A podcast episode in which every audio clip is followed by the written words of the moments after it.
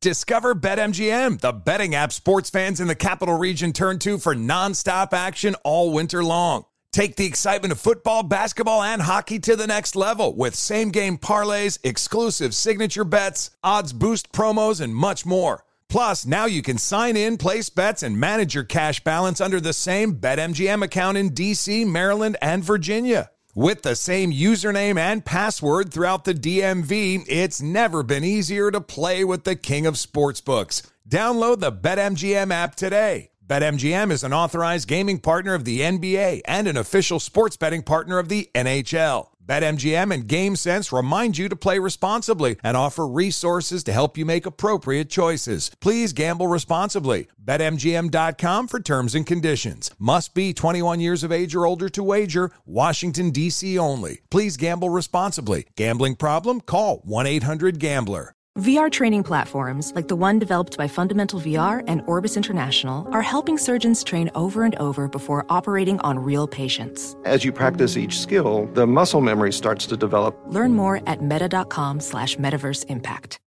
Hey, it's Jonas Knox. What if there was someone who wanted to help you find a job? Choose Express Employment Professionals, and that's exactly what you'll get. They can help you in any industry. With just one interview at Express, you have a connection to endless jobs. Whether you want a contract job or a new full time role, choose Express Employment Professionals. Express has 860 locally owned locations and no fees for job seekers. Visit expresspros.com. That's expresspros.com today to find a location near you. Maller here. Winter is coming. Heavy rain, sleet, snow, and ice. Are your tires up for the challenge? Tread confidently in winter's worst with a set of new tires from Tire Rack. They sell only the best, like the full lineup of Michelin tires. Go to TireRack.com slash sports. Tell them what you drive. Your tires will ship fast and free to you. One of over 10,000 recommended installers. TireRack.com. The way tire buying should be. As someone who lives for politics, when a major scandal unfolds, It was shocking. I have to know what were they thinking? Backroom deals, Huge amounts of money. CIA secrets, Sets off a firestorm in Washington. affairs, No way this guy's got a mistress. corruption. I knew I was a dead man. Warning, it's even messier than you thought. United States of Scandal with Jake Tapper, Sunday at 9 on CNN. Get right to the romance and find the way to wow this Valentine's with 1-800-Flowers.com. From classic roses and bouquets to decadent chocolate-covered berries, gourmet treats, and more. Surprise your Valentine with 1-800-Flowers.com. Right now, get the 18-stem Enchanted Rose Medley for $39.99 or upgrade to 24 red roses for $10 more. Go to 1-800-Flowers.com slash tune in. That's 1-800-Flowers.com slash tune in. Kaboom! If you thought four hours a day, 1,200 minutes a week was enough, think again. He's the last remnants of the old republic, a sole bastion of fairness. He treats crackheads in the ghetto gutter the same as the rich pill poppers in the penthouse. Wow. The clearinghouse of hot takes break free for something special. The fifth hour with Ben Maller starts right now. That it does, and no coronavirus pandemic is going to stop a podcast. I mean, please, I, I, know we're at a crossroads apparently in the uh, sporting world, but it has been a wild week. It has really been Mr. Toad's wild ride, but we are here to enlighten you. And we figured since there are no sports going on, uh, and there will not be going on, we, we can, and this podcast, uh, be, let's be honest, we were ahead of the curve on this because we have not really talked much sports ever since this thing launched, other than Benny versus the Penny, where we would break down NFL games. So we, we've now, we, we were ahead of the, uh, the, the, turning point uh, of society where, where everything's on hold, it appears, for at least a month and everyone's walking on eggshells right now trying to figure out what to do. And so uh, we're going to do something a little different on this podcast. Uh, unfortunately, the uh, the illness has not caused Gascon to call in sick. He is still here, fully so, operational. Ben Maller, yes, fully operational. We were uh, we were immunized, right? I mean, that's kind of what it went down to, right? When we busted this thing open in September of 2019. Yeah, well, we're not really. If you think about it, we're not real. We live in the magic radio box or podcast box. So we're not really real people. We're just figments of your imagination as a listener. So we really have nothing to worry about. Nothing to worry about. But my goodness, Gascon, I, I, I used to have nightmares when I was uh, growing up you know, in the business. I started when I was 19, and I was like, I, would have like these. I, what what happens if there was no sports? And um, what would I talk about? And uh, and here we go. We will find out over the next month what is going to happen. Okay, the so how, plot thickens. How is this any different though from when we get into the dog days of summer, where there's only Major League Baseball going on? Well, it's much different. I'll tell you why. Number one, uh, we are looking ahead. There's there's other drama involved with you know plots in the story about you know in the summer. In June, for example, which everyone bitches about in sports radio, the uh, industrial complex of sports radio, they complain about June. But in June, we're about a month away from training camp. We're about a month away. There's that second wave of free agency in the NFL, which Yeah. carries the conversation. You also have the NBA draft. The finals have ended. The draft's right around that time. Then you're looking ahead to NBA free agency. Like I, I used to have a program director, and we would go over the sports calendar. It's like everything's kind of choreographed, like through certain certain periods of the year. Now, yeah, there's not as much meat on the bone. It's like getting a in June. It's like getting a chicken wing where there's just a little bit of meat on the bone. Yeah. But uh, yeah, I mean, I, I guess it's the, the comp would be if you look at this like real estate. Number two, the comp would be 9-11. Right. And uh, I I was on the radio back then, and we did shows, and Fox Sports Radio kept moving on. But the sports world, in September of uh, 2001, there was no NFL for a brief period of time. There was no um, Major League Baseball.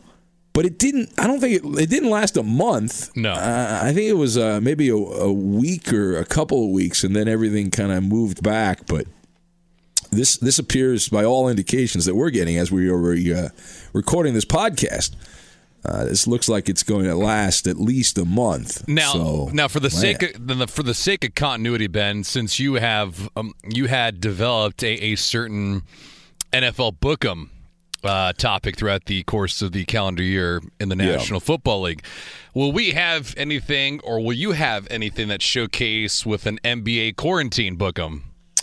You know, I was actually thinking about since the NCAA tournament. I, I don't know if I should give this out right now, and maybe why, by the time you hear this, I will have already used this on the radio. Yeah. probably not. Uh, but I was thinking about doing a bracket of deadly plagues. Right, like where where would the coronavirus be? Would it be a one seed or a two seed? We don't know. I would say it's probably like a ten seed right now. The coronavirus. Um, you got to put as your number one seeds the bubonic plague. Bubonic plague, yeah, That's got to be number one. Um, Spanish flu, yeah, famous. Uh, that's always a good one. Typhoid fever. yeah. Um, you could put that on there, uh, or you know any fe- scarlet fever.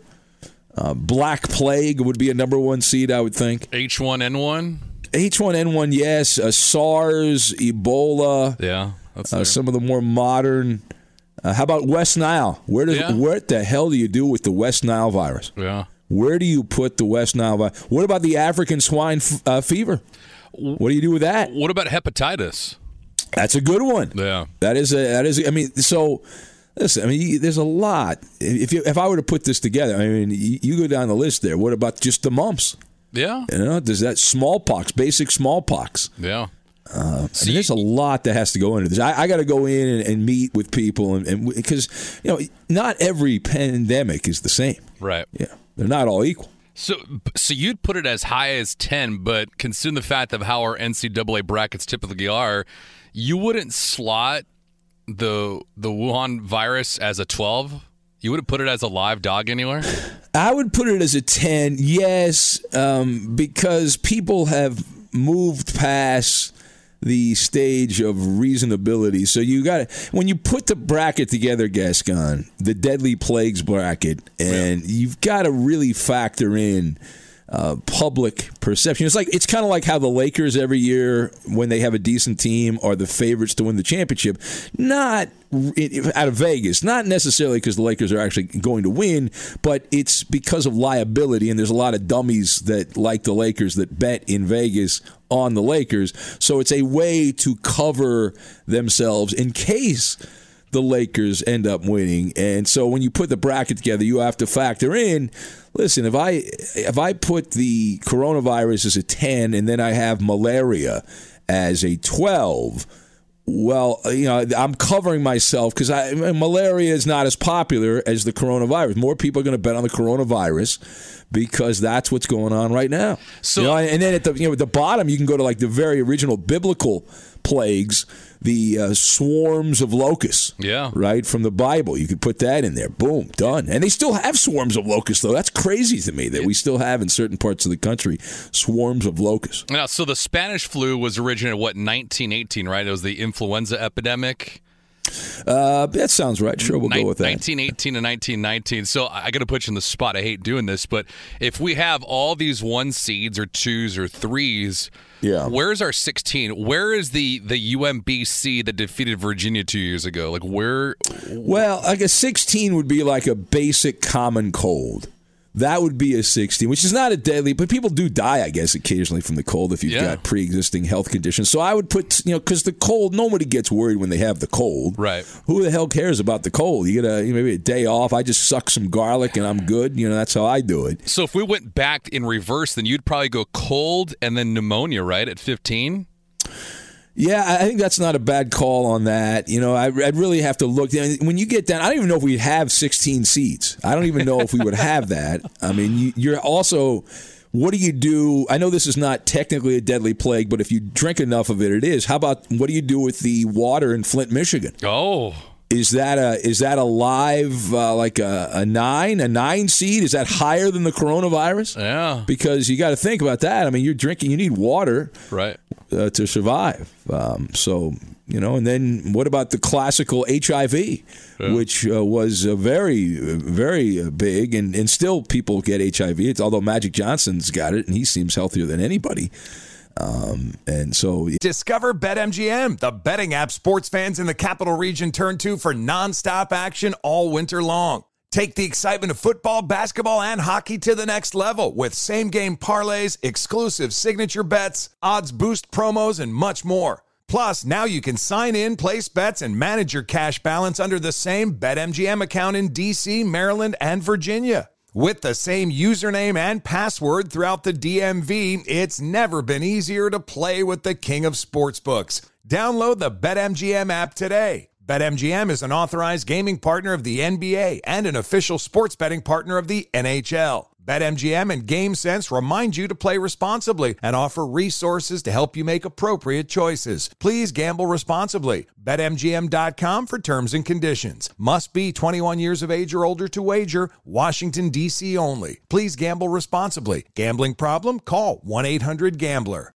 Hey, it's Jonas Knox. What if there was someone who wanted to help you find a job? Not a website, but a person in your community that would help you for free. Choose Express Employment Professionals, and that's exactly what you'll get. Express Employment Professionals is the local jobs expert you can trust, and they never charge a fee to help you with your job search. Go to expresspros.com to find the office near you, or download the Express Jobs app to get started. With a wide range of opportunities in a variety of industries, from welding to sales, forklift operator to customer service, the team at Express is ready to help you or someone you know take the next career step. Whether you're looking for a contract job or a new full time role, turn to Express Employment. Interviewing with Express can be as easy as a phone call, and one application with Express Employment puts you in the running for numerous opportunities in your community.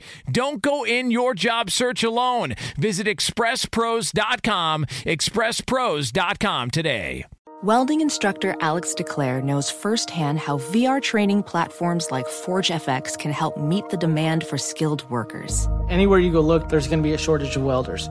VR training can help welding students learn the skills they need to begin and advance in their career. The beauty of virtual reality is it simulates that exact muscle memory that they need.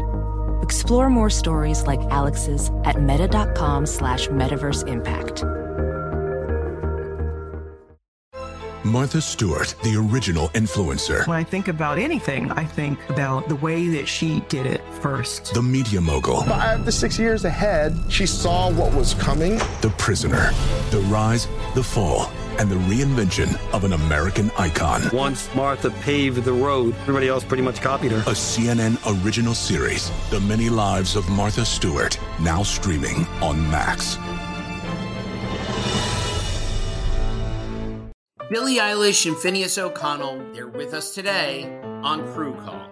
I'm your host, Anthony D'Alessandro. Billie's vocals, it was automatic art. You know, I had to like choose a more challenging route than just like da da da da. You know what I'm saying? Like it could have been like easier. And a lot of people have asked me like, how did you choose to have it be so soft and like so simple? And what else was it gonna like? That's what the song wanted. Thanks for listening to this episode of the Crew Call podcast on Deadline.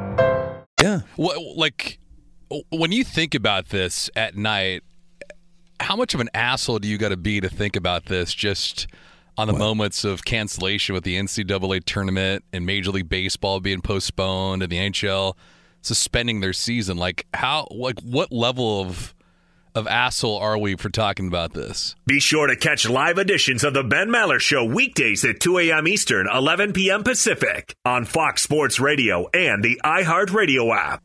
At Walgreens, we know February is the season for L O V E it's also something sweet for your sweetheart season, or my favorite, wait, that's today's season, or the just found out my kid has a crush season. Good luck, Mom.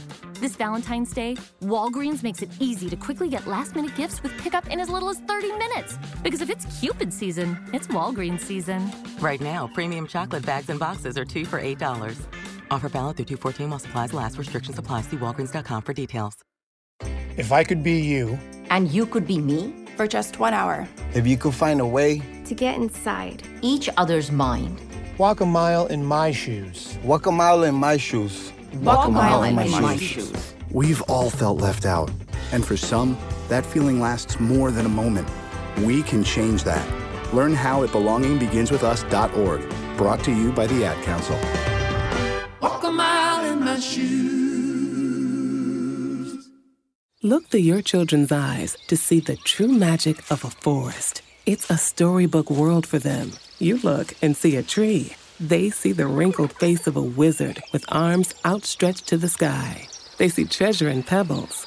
They see a windy path that could lead to adventure. And they see you, their fearless guide through this fascinating world. Find a forest near you and start exploring at discovertheforest.org. Brought to you by the United States Forest Service and the Ad Council. Um, well, I'm trying to kill time on a podcast, no, and I'm also planning on doing this. I'm planning on doing this on the radio at some point if I haven't already done it. All but right. uh, no, because this, listen, uh, it, it, desperate times call for desperate measures. Now, I believe that you you know hack radio is over the holidays, and I've been a great advocate against hack radio. Yes, but my position is evolving here, Gascon. Let me tell you. Okay, because the reason I argue against hack radio and you know Christmas or Thanksgiving is because spoiler alert, there's shit going on. You don't have to go down to that level. It's just a sign of being lazy, right? It's a yeah. sign of being lazy. Uh, I'm not saying you always have to break new ground, but there's stuff going on.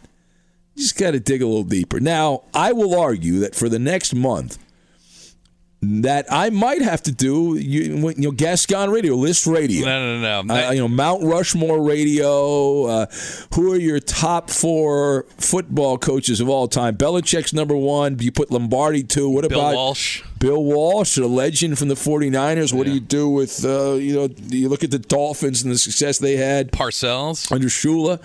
Uh, yeah, Parcells he didn't win enough though, right? I mean, didn't win the big one enough. Yeah. What do you do? What do you? How about Andy Reid? Great regular season coach. Sure. Where does he rank? Look, we can't do that to the listeners. I think that the fortunate thing for you is that you have a base that doesn't overreact. I think you have a meat and potato based audience that's built in. Like you don't need a lot of dressing or sauerkraut or onions yeah, or chives. You know, like, well, we'll, we'll, we, we will. The show will go on, so we will find things to talk about. Yeah. I have a feeling we'll be really micro analyzing and putting uh, random comments made by athletes on Instagram and Twitter, and we will put those under the microscope, and we will then do entire monologues about a random tweet. Yeah. From uh, from someone, so I have a feeling we'll get a lot of that. But but And, is there uh, is yeah. there anything that tops the image now of 2020, like Rudy Gobert touching microphones before getting sick?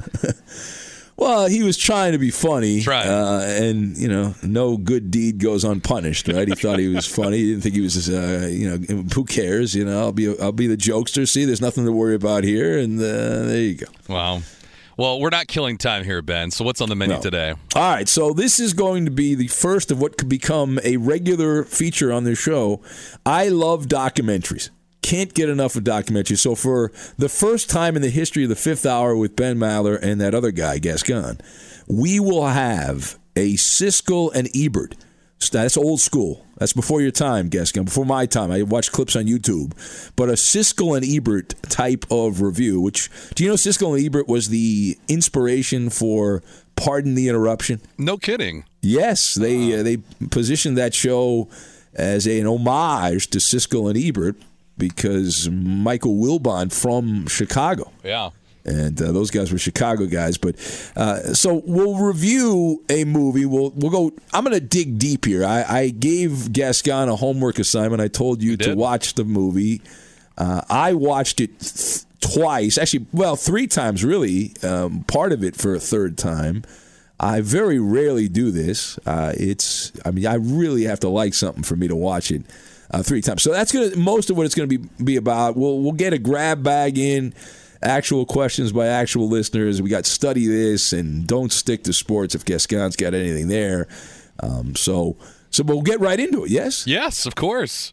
All right, so we we begin the name of the movie, which I guess is kind of important. It is Super Size Me 2 Holy Chicken. And the cool thing about this, you don't have to go to the movie theater because nobody can. Everyone's in quarantine. It's free. It's on YouTube. I hooked up. I got a cable. I hook up my my phone to my television, and I watched this thing like I was in theater mode, and it was awesome. It's a film by Morgan Spurlock, the man behind the original Super Size Me 2. And it, the, the plot, it's a documentary, but the plot is this guy who was, you know, a big, I hate fast food, you know, this is terrible and all this. Well, now he's decided to open his own uh, fast food chicken joint. And, and uh, so, so he goes to Columbus, Ohio, the test they say the test market capital of America. Now, when I was growing up, Gascon, Peoria, Illinois was the test market capital of America. I guess it's moved now to Columbus, Ohio. Well, it's one of the second. Uh, I think it's ranked either one or two now in the middle of America, the Midwest countries or Midwest cities in the United States. So it makes sense. You're either put Columbus, Ohio is ranked number two. Yeah, it's either one or two right now. For what? What ranking are you looking at? In terms of a population and growth. Really? Yeah. You got Chicago. I think you have Chicago, Columbus, and you might swap those orders. And then I believe you go down to Charlotte. Well, Charlotte's not in the Midwest. I, well, I'm, I'm talking about cities itself, like mid-market cities. What about Nashville? I don't know. It's a good question. Austin, Texas, Yeah, I where don't all know. the woke people live. Oh, no, they're here in Los Angeles.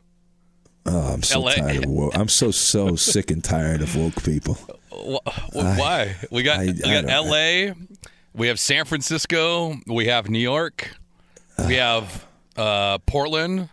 I, I just want to get away from the super woke people that are offended by everything and practice virtue uh, signaling. I just need a break. I just enough. So we got Milwaukee that's in there, Cincinnati, Chicago, Milwaukee growing? Yeah. Really? I don't know about that. Traverse City, Michigan, Indy. Yeah, Indy's cool. I've been to Indy. That's a hip town. I like Indy. Yeah, I'm down for Columbus though. So, I, I've never. I've been to Cleveland. I've never been to Columbus. I don't think I've ever been to. I've been to Ohio a few times, but I've never been to Columbus. Uh, all right. So so anyway, the, the documentary it fo- it focuses in on Big Chicken. Did you know there was such a thing as Big Chicken? no, I did not, but it makes sense now that I saw it. Uh, this is crazy. The numbers, and you should never give too many numbers out on an audio broadcast because people aren't taking notes and they can't visualize the numbers. But to, just imagine here that there are over 20 billion chickens around the globe. There's more than three chickens for every human on Earth. I learned that from the documentary, which I guess makes sense, right? When you think about, you know, chickens kind of a small bird, and there's a lot of there's a lot of people, but people are bigger and they take up uh, more space. The most farmed animal on the planet, Yeah. the chicken. Now, with piggybacking off of that number, 1 billion chicken sandwiches are eaten a year. Yeah, well, they say that Wendy's, McDonald's, and Chick Fil A go through about 1.4 billion oh man pounds of chicken per year. That's 3.7 million per day. Yeah.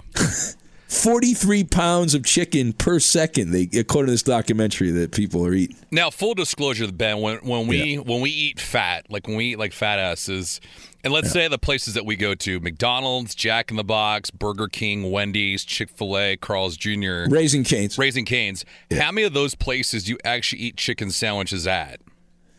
You know, I'm more of a chicken strip guy, but I'm still eating chicken. I, When I used to go to Wendy's back in the day, I, I loved the Wendy's chicken sandwich. Really? I've, I almost Okay. never got burgers at Wendy's. I always got the chicken sandwich at Wendy's, the fried chicken sandwich, and I got a side of nuggets, and I got it upsized, and I love that. Yeah.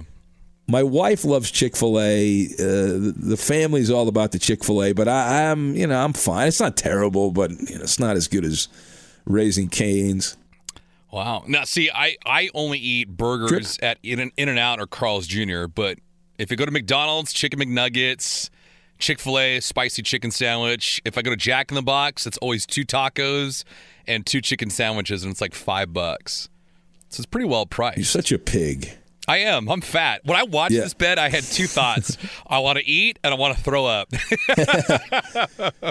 Yeah, my wife when we were watching it, she's like, I forced her to watch it, and she Oh, was into it. She was, and and she's like, oh, I guess we're not eating chicken anymore. I'm like, no, I'm eating chicken. I mean, I mean, I don't, you know, I'm I'm, I'm not going to stop my eating my chicken. Um, but it's crazy. I mean, we're more likely to eat chicken than we are beef now. Yeah. chicken overtook beef a couple years ago, according to this this uh, the movie Super Size Me Too. Now, because this all was intertwined, so people will know this when they start watching it. But the way that the marketing worked was fantastic. Yeah, yeah, I- I'm going to get into that. the marketing's unbelievable. But the way that they mentioned that with the chicken supplanting beef, well, that, that thing that goes just into the way that it's prepared, right? Cooked and and Yeah, grilled yeah, exactly. People, the, the the chicken sandwich has become the new the new burger, Yeah. and it's it's the number one sandwich in America, and uh, we'll get to that. But but wait, there's more numbers, Gascon. I have more numbers. I, I scribbled down some more numbers. Numbers here. Uh, there are nine plus billion. They call them the Ross Cross large double breasted chicken. All right. I didn't know. I have never heard of this. Have you ever heard of this? I, I'm not really in the poultry business, but this is the fastest growing broiler chicken hatched each year. Did you did you see the numbers on this? This stood out for me too. I did. Yeah, the, these are bred for the meat, obviously, because you know the poultry game. But six weeks after they hatch, they are ready to be sent to the slaughterhouse and go to the dinner table. Six weeks, Yeah. lifespan of six weeks. I I could not believe the process from start to finish about how Morgan actually developed his his own little farm with yeah, in Alabama, chicks. right? He went to Alabama. Yeah. Yeah. The creator was in Alabama. He actually drove up for the for the grand opening and the monopoly that's amongst the the chicken and Tyson chicken in particular really controls the Yeah. market. Well, that's big chicken. Yeah, that's big chicken. But but just to follow up here on the the Ross Crosses large double breasted fastest growing broiler chicken, um, they say. 70 years they've been researching this for 70 years. So let's do the math on that. What are we looking at? 1950 Yes. roughly? Yeah, 50. Yeah, pretty good math, huh? 1950, and they they're, they they were bragging about the research. It's selective breeding, and from originally when they started this 70 years ago, it took between 16 and 20 weeks for a chicken to be big enough to go to to make a chicken sandwich, and it's down to six weeks. Every year, they take a day off the breeding, uh, the time it takes. So, I mean, given enough time, are we looking at a chicken being hatched and then a week later it's uh, ready to go to the slaughterhouse. That's dangerous. And and the most profitable chickens to be had are the males. That's right, baby. How about us? Let's hear it for the boys. Man. Come on, ladies. Sorry, Oh, Uh, bad job by you. So Yeah. chicks and females are, are obviously low on the totem pole of the slaughter. Males the top dog and the most profitable. Yes, and this is uh, this is crazy. Did you see the? They had a little graph. Yeah, I don't give everything away, but I don't Yeah. care. I mean, most people aren't going to watch it, but uh, you should watch it. If you watch it, I don't think this is any. I'm giving too much away. Who cares? Yeah. Um, so they said if a human being, a child, was born and grew at the same rate as the modern day broiler chicken, Yeah. a two month old baby, right, 60 days into life, would weigh 660 pounds. now that's a fat baby. Yeah. That is a a fat baby, but it's Plus it's or minus the uh, plus or minus the fake grill marks on the baby, right? Yeah, oh yeah, well, yeah, exactly. But uh, ninety plus percent of consumers are going for the fried or crispy version rather than the grilled, and uh, and and they, it, it, it's really interesting. And I love that. I want to get into the marketing stuff because I this is right in my wheelhouse. And I have uh, ranted about weasel words and sports and advertising uh, for years. I remember when I had an epiphany and I read in a book that the term best was a was a weasel term, and that just set me off on a course in my life where I then wanted to learn about weasel words because. Uh, uh, in the advertising, there were lawsuits about you know th- this place, this you know pastrami shack. We'll just use that as an example. Said they had the best pastrami sandwich in the world, um, and then so somebody sued and all that, and they determined that the legal definition in advertising for the term best is as good as everything else in that category. Meaning you can have 17,000 mom and pop sandwich shops that all have the world's best sandwich. And uh, I, that just blew me away. That stuck with me. And I, when seeing the marketing weasels take over in this documentary, this new Morgan Spurlock documentary, I guess it came out last year, but I just saw it's free on YouTube now. Yeah. Um, the Health Halo, that was a good one Yeah. that now this is what marketing people do is they have uh, associated you know, certain terms associated with certain products that are only there to make you feel healthier. I mean, they call it the health halo. Yeah. Shouldn't we do that in sports radio? Shouldn't we do terms that make us seem more, you know, on the ball and uh, Yeah, but how many guys had that kind of diversity with their language? That's the other thing, too. It's almost like real estate, Ben. You, you know this. Like, you can't have the old terminology is you can't have a mansion in a ghetto, and you can't have a ghetto surrounded by mansions. So, this kind of goes back to your point about the unhealthiest food is surrounded by all this green. They do it not only in the food itself, but in the ambiance of all the venues like McDonald's, uh, a Chick fil A, a Burger King, like the wall, the writing on the cups, yeah, like yeah. I mean, everything. there's these little mind tricks that they've figured out Yeah. by studying human nature, and but the some of the examples they used in the documentary, they use terms like fresh, Yeah. natural, handcrafted, artisan, Free range. free range, uh, homemade. Yeah. Uh, that's uh, that's also one. And, and Crispy, not yeah. fried. yeah, uh, fried has evolved. You got to get it right here, Gascon. Fried evolved to crispy. Yeah, there you go. And I didn't even notice because I'd always uh, when I would go to Wendy's back in my big eating days, and I'd get the chicken sandwich combo. I'd like the fried chicken sandwich combo, and uh, I would like upsized, and I want some fried chicken nuggets. But now it's crispy. Yeah. At some point, I was not paying attention, and I failed. I failed society, and it became crispy. Uh, how about this? Hundred percent natural, hundred percent natural, all natural, farm to table. Yeah. That's a big one, right? Better for you. Yeah. Means nothing. None of those terms mean anything. Hormone free. Hormone free is another one. Hormone free is another one. Uh, and, Um, and then they then they also explain the difference between natural or organic, because most people think natural is organic, and that's not the case at all. Yeah, I mean, and they make organic. Um, but this was very eye opening for my wife, who unfortunately, and she's admitted to it. She uh, when she goes to the store, she sees terms like fresh, natural, Yeah. uh, farm to table, and gets very excited and wants to buy those products because they usually they, she assumes you assume the position that they're better for you. I get it. Um, but then they, they talked about younger people who look for quality ingredients. They want transparency. Yeah. They said, and you know, what are the additives or preservatives? And uh, you mentioned free range or cage free, which was a big part of the documentary. Uh, but to, to continue this train of thought, marketing weasels, we have deceptive advertising, all natural. They claim, and this was this this really stuck out to me in this documentary. The most misleading claim in the poultry meat business is all natural, because as you said, the average person thinks it's organic and it's not.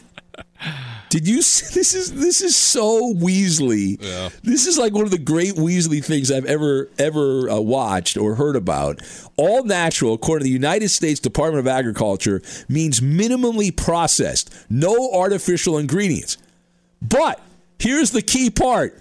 It only means what happens after the animal has been killed. It has nothing to do with how the animal was raised.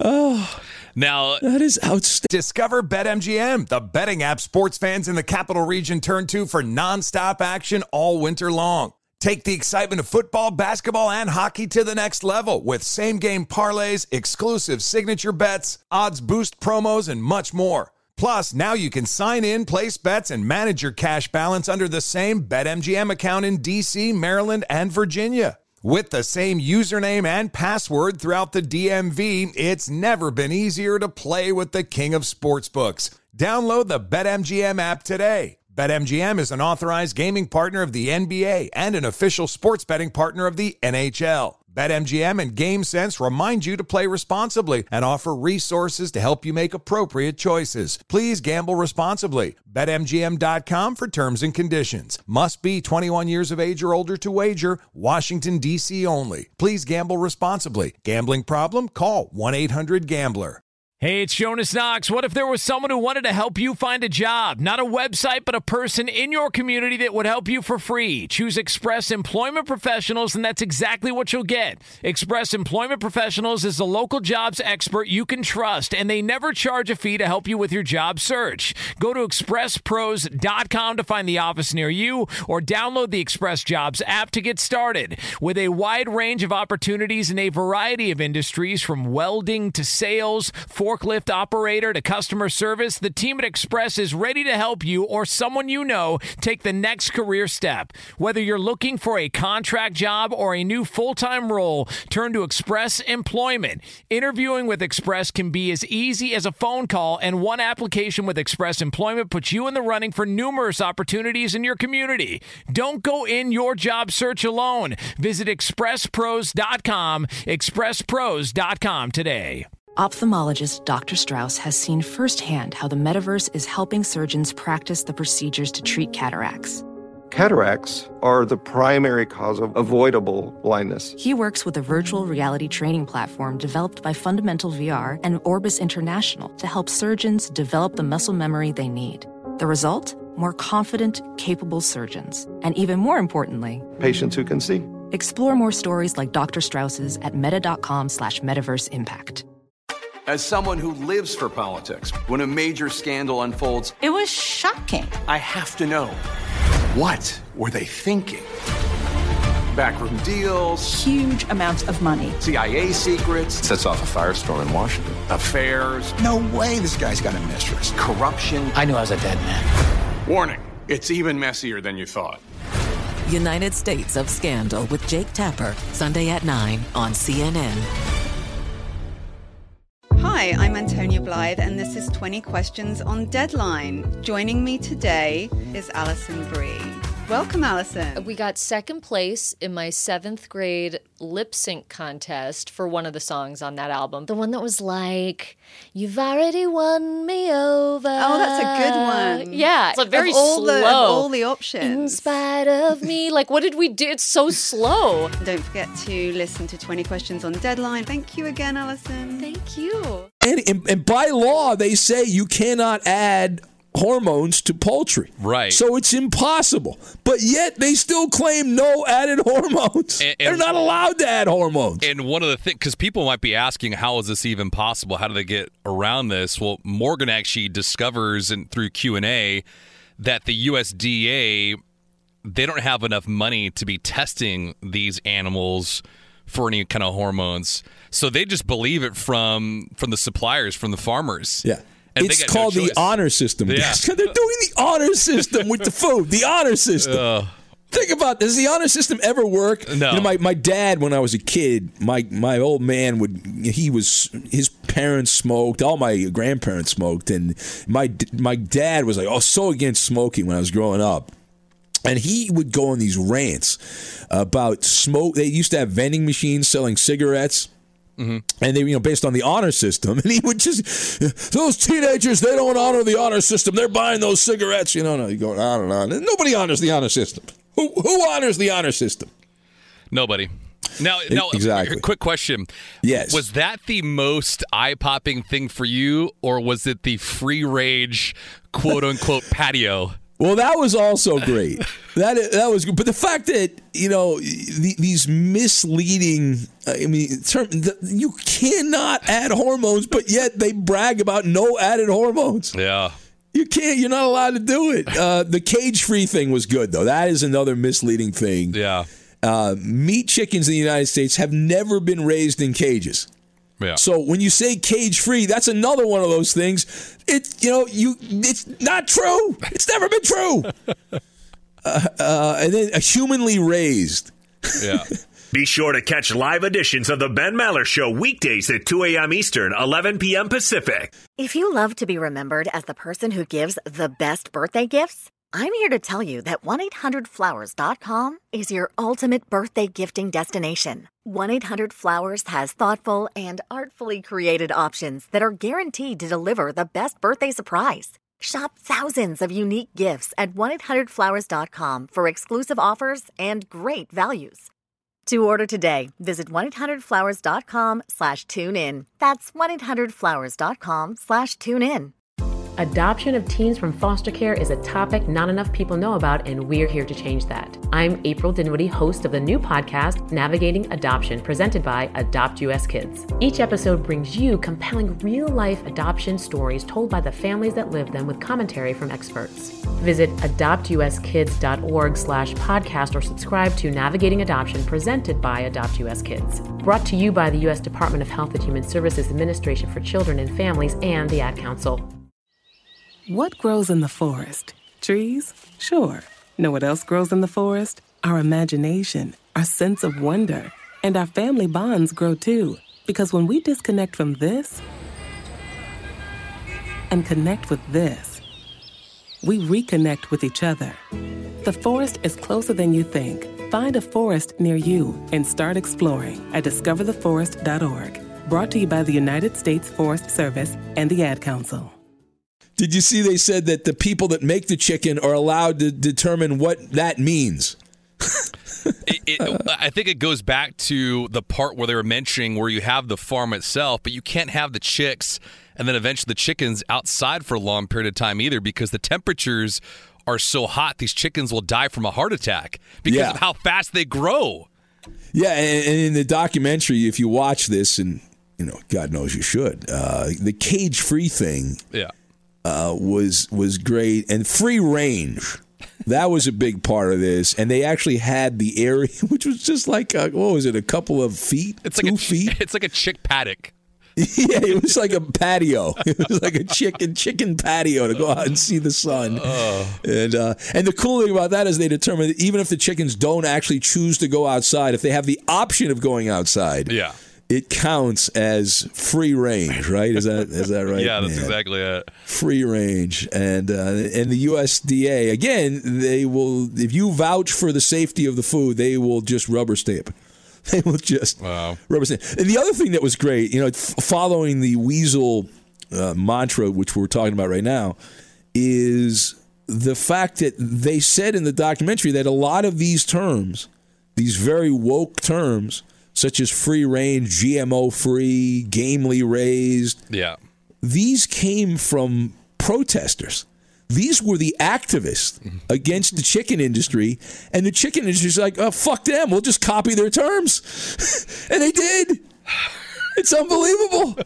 I mean, these these people that were running around, you know, trying to change the chicken business. The chicken business is like, well, fuck it, we won't change anything, but we'll just, uh, you know, just use these terms. Now, I, I did come to a realization. I didn't know this from from the doc until they they showed it, but I didn't realize that Chick Fil A has a lot of MSG in their sandwiches.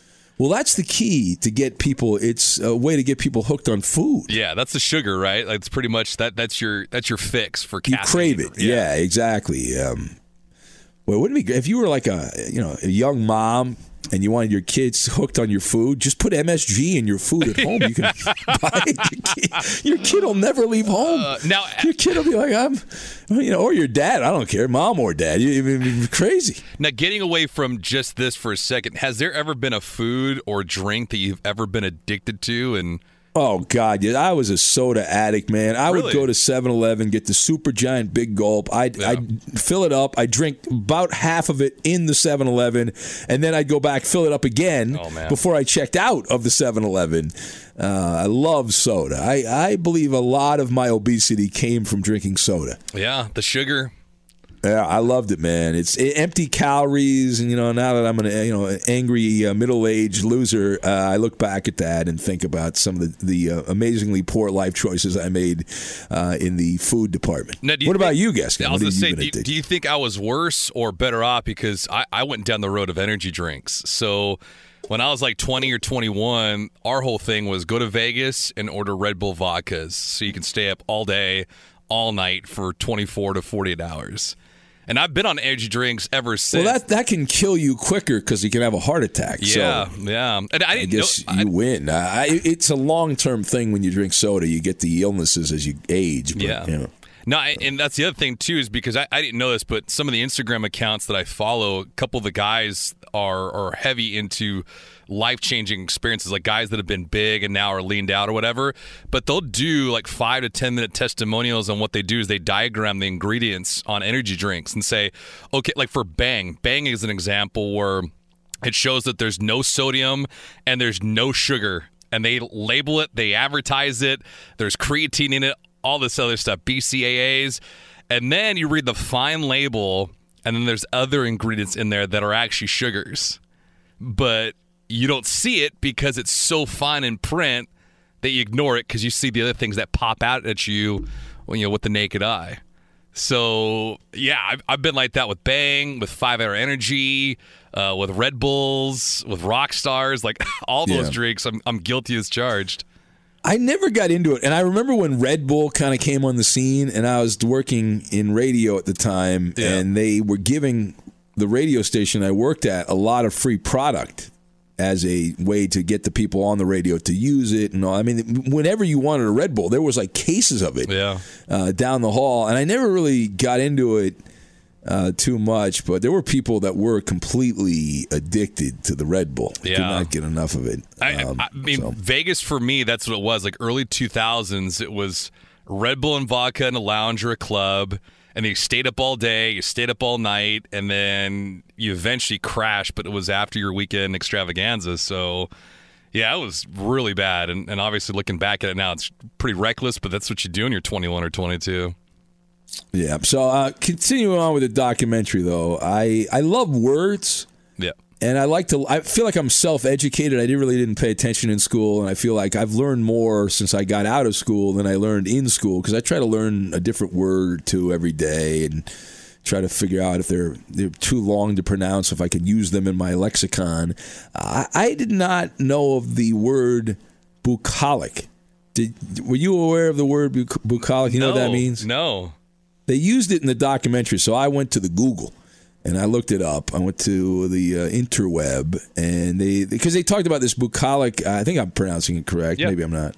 Uh, this bucolic notion that what goes on on the farm in America is just like when you grew up and you had those little farm toys and all that.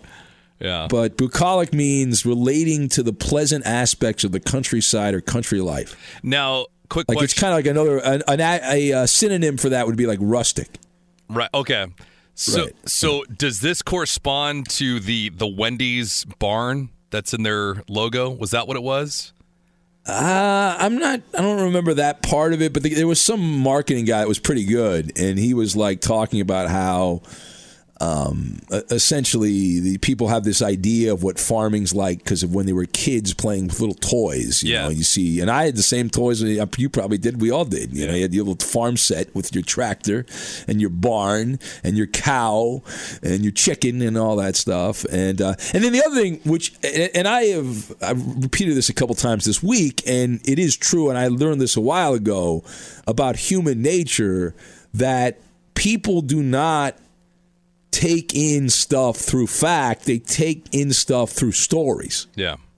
And this is problematic with the coronavirus, for example, because you have the facts and you have the stories. And the stories are really scaring the shit out of everyone. The facts, for most people, not that bad, but people are hearing and learning and uh, and consuming like a sponge the stories, and they're not going with the facts, and that becomes problematic. Now, when you've traveled across the United States, Ben, have you ever gone to a city where it was freezing cold that you had to wear uh, ear and hand mitts? Oh yeah, sure. I absolutely. I've been to several cities like that. yeah. All right, so that was one of the funnier parts of this documentary, and it's early on. It's probably about twenty or thirty minutes in. But what Morgan does is he bounces between every fast food restaurant, and when he went to Burger King to order a chick- chicken sandwich, yeah. he actually took one bite of it, and the entire chicken fillet, the patty, was hollow. So he fingered it with like he put three fingers through it. It looked like a mini uh, mitt. Mark tape on that. Yeah, that's pretty much it.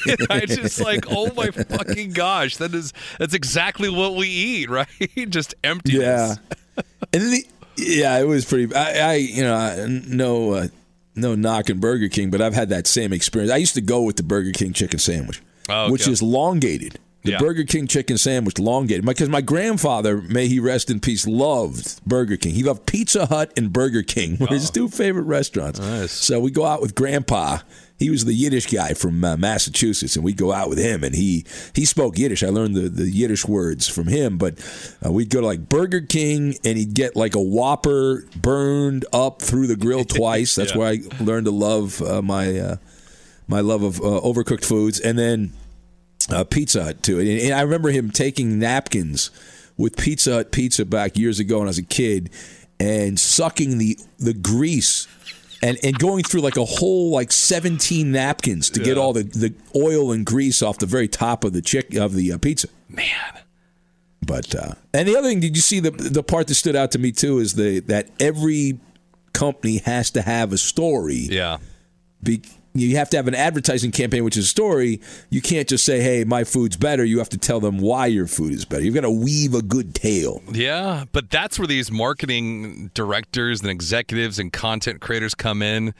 And it is absolutely fascinating just to see how they kind Yeah. of wind those words. great. Like you mentioned, the language that's around that, because those words will pop up at you. And because you think, well, because you've never seen it before or never used in, in that kind of a sphere, it, it, it gives you like that warm, comforting feeling along with the co- colors and the atmosphere of the building themselves that you order in. Oh, and then the packaging. Yeah, the packaging is a good one with that. But essentially, the big takeaway is that we're we're all guinea pigs, Yes. and the food companies are counting on us to follow human behavior Yeah. to increase their sales. I mean, they, they even said in there, they said, listen. Uh, the, the companies do market research, uh, which obvious. Everyone in business does market research, but you they determine like if people buy more food because there's salads on the menu, they put salads on the menu. Even if they, I think they said in part of this, maybe I maybe I just imagined this that they they have the salads on the menu, but they don't really sell that they'll they'll put like two healthy items wrapped around a crispy chicken sandwich and people will buy the crispy chicken sandwich somehow thinking because it's surrounded by two uh, nice supposedly healthy items that they're okay Well, the amazing thing is with that market research, I think this all goes all the way back up to the top of the food chain, no pun intended, but of the way that Tyson manipulates the market where they pay out on a tournament scale. Farmers, yeah it's a rigged it's a rigged system That's wild, right? Uh, yeah, it is a, a wow. But I, I Like this whole thing blew me away. Like the mar, I keep going the marketing stuff, and then the I didn't know about anything about the rig system. I didn't know what the hell Big Chicken was. I had no idea what that was. Yeah.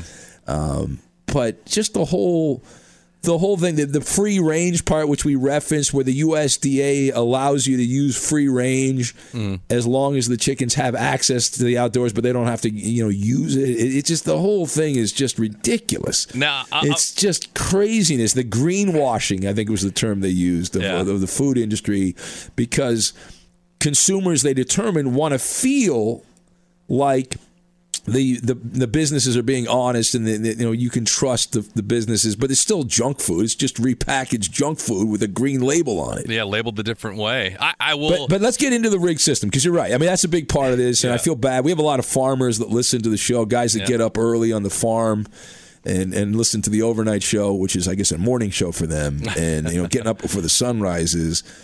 And yeah, I mean, this was brutal, man. This is what a bunch of scumbags. I mean, I, I got to use a word bigger than Mama Luke and Dingleberry. Uh, how about assholes? How about that? Is that a good one? yeah.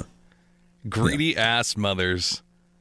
Yeah. Uh, so Big Chicken, they have farmers competing against other farmers. It's not an equal playing field. And there have been some lawsuits. As you said, it's a tournament system. A, they claim it's a merit based competition, but they pit farmer against other farmer, you know, grower, et cetera, and uh, and you're ranked. It's like you know how you have the power rankings every week when Yeah. we used to have sports in America Yeah. and they'd have power rankings every week and all that, and uh, and they weigh how much you know. They, you're ranked on how much the birds weigh and how much they eat The and how many chickens survive, right, and all that. Yeah. Goes by And, uh, sex. and And it- it, goes, I think it's 1 through 11. That's how it was ranked between farmers that were uh, supplying the, the yeah, and they they have a set amount. It's the big pot, and then if you have the most successful chickens, uh, that's great. You get the most money. If not, and on the surface, what's wrong with that, right? That's capitalism. Because a, if you do well, you should get more. The problem, as they explain in the documentary, is that big chicken dictates everything. So it's not a level playing field. No. Like they determine what birds you get, what you're supposed to feed them, and if you end up getting a bunch of sick birds, doesn't matter. Right? They send you a bunch of female chickens that don't grow as fast as male chickens, uh, fuck you. You're screwed. And then it's it, on top of that, the racket even gets amplified because the way that, like, let's say, for example, I'm Tyson and you're a farmer. Well, to keep yourself in business, then I could sell to you a heater or a water pump or something else that puts you more in hock. And so you're more in debt while trying to keep yourself afloat. And at the same time, you're barely making ends meet because your chicks don't grow at the level of other competing farmers. Yeah, they they said in in the documentary, and obviously this is one side of the story. Big Chicken didn't respond. Yeah. But the goal is to control these farmers, right? They want to get them just above the water or just a little bit below the water. And it's like a control mechanism to keep everyone under the thumb. And so they stay in lockstep with Big Chicken. Yeah. This is crazy. Yeah. This is absolutely, absolutely nuts. Um, and it's like a legal way, as they said in there, from from stealing from people. It was like, Uh, what, what's wrong with just you know you're based on how many chickens you you get paid per chicken It should be equal. Yeah. What's wrong with that? And, and and the process doesn't change every month. So if you and I were were competing farmers, but if your way to grow the chickens was exactly the same month in and month out, something changes and or God forbid if you speak up against Yeah. big chicken, then you also get a demerit too. Oh yeah, they were the, one of the guys, though the guy in the documentary, Yeah. uh, who worked with Morgan Spur, Spurlock. He um, pointed out that he had been um, blackballed, ostracized, uh, whatever term you want to use there, because of that. But it's it's just nuts. And again, as you pointed out, we talked about it here. Uh, they, they they dictate everything, so it's really nothing changes other than them, uh, the big chicken people, and then you're you're fucked. All right, so time now for the final Maller film review scale of 1 to 10. Now, 10, I love these documentaries. I think one of the great documentaries I've seen in recent years, it's been a couple years, uh, was Get Me Roger Stone. Yeah. I, recommended that to you, Gascon. You did. Remember? Yeah, you're betting a thousand right now. Yeah, that's a 10.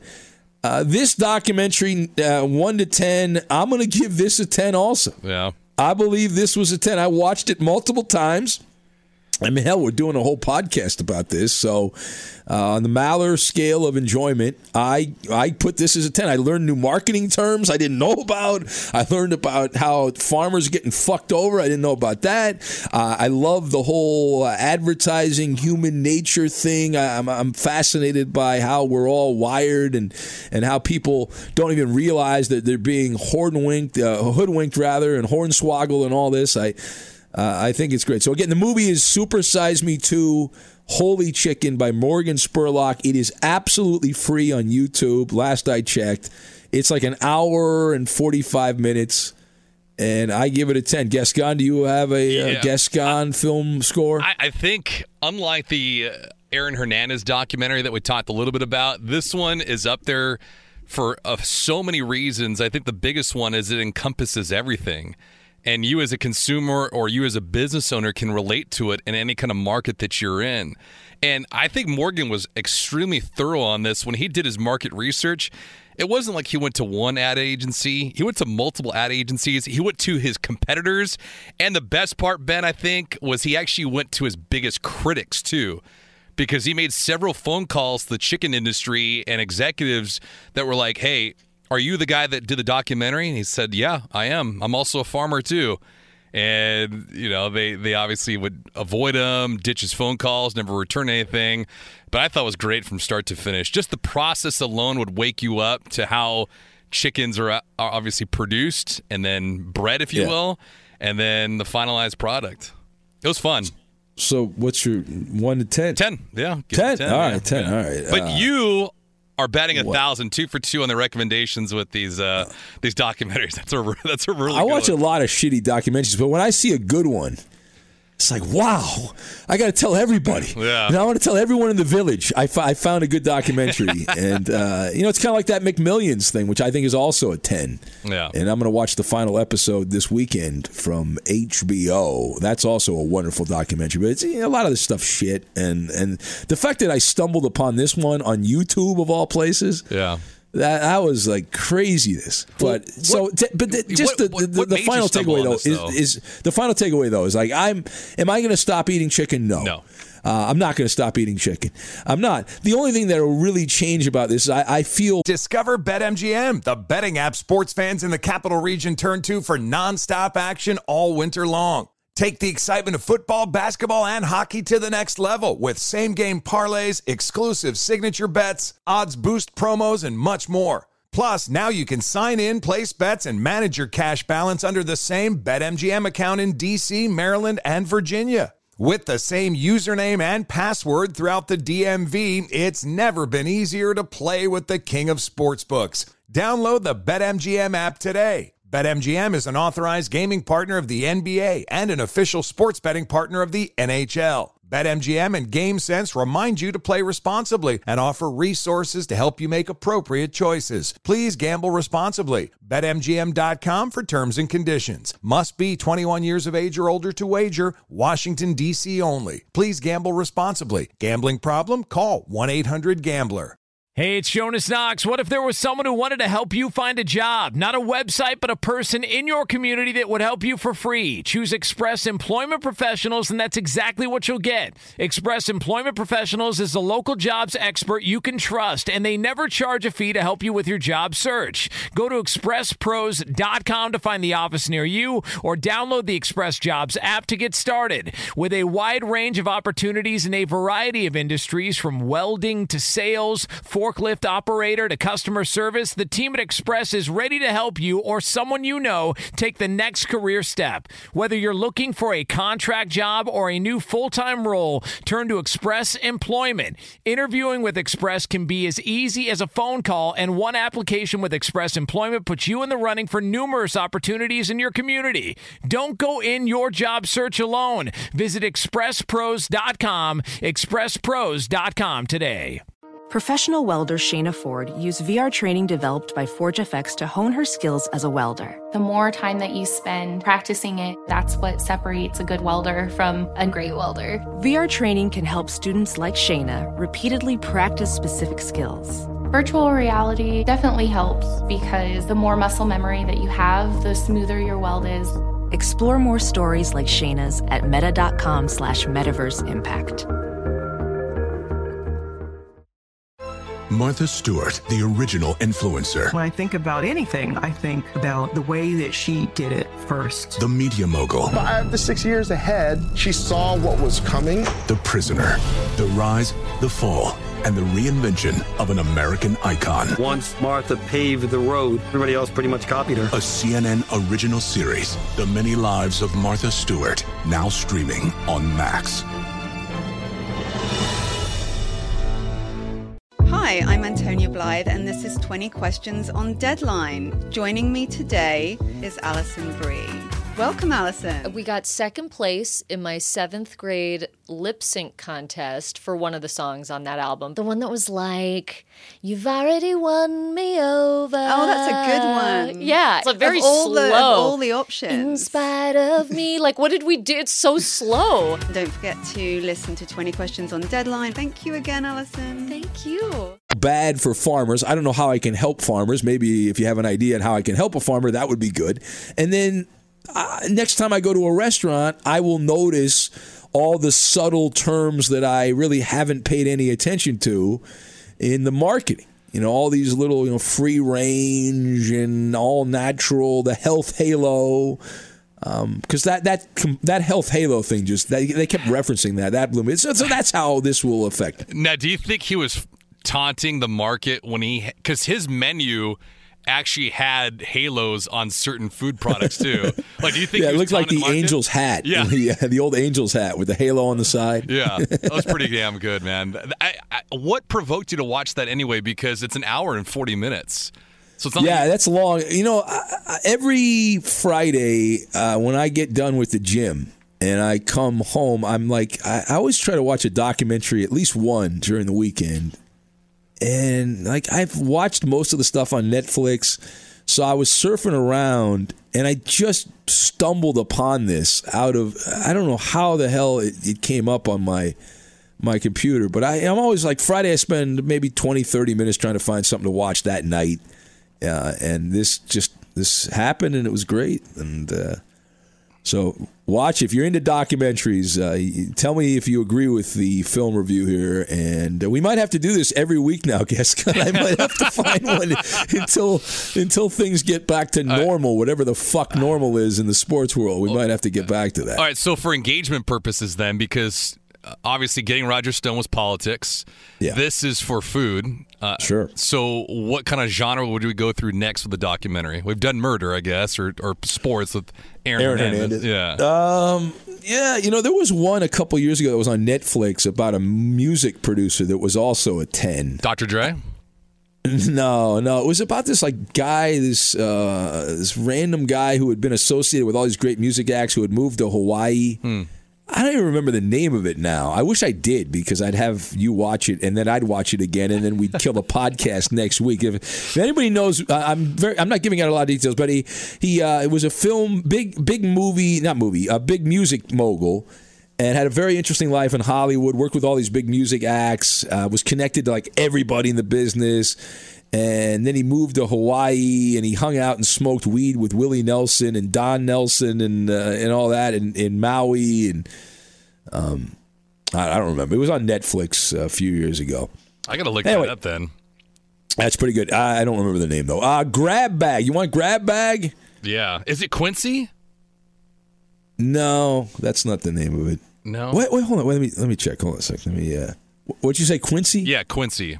Documentary? Uh, no.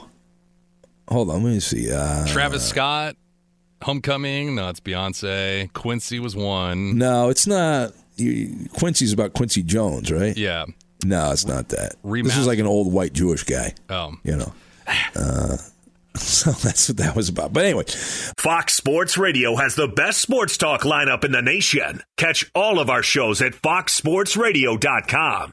And within the iHeartRadio app, search FSR to listen live. Look through your children's eyes to see the true magic of a forest. It's a storybook world for them. You look and see a tree. They see the wrinkled face of a wizard with arms outstretched to the sky.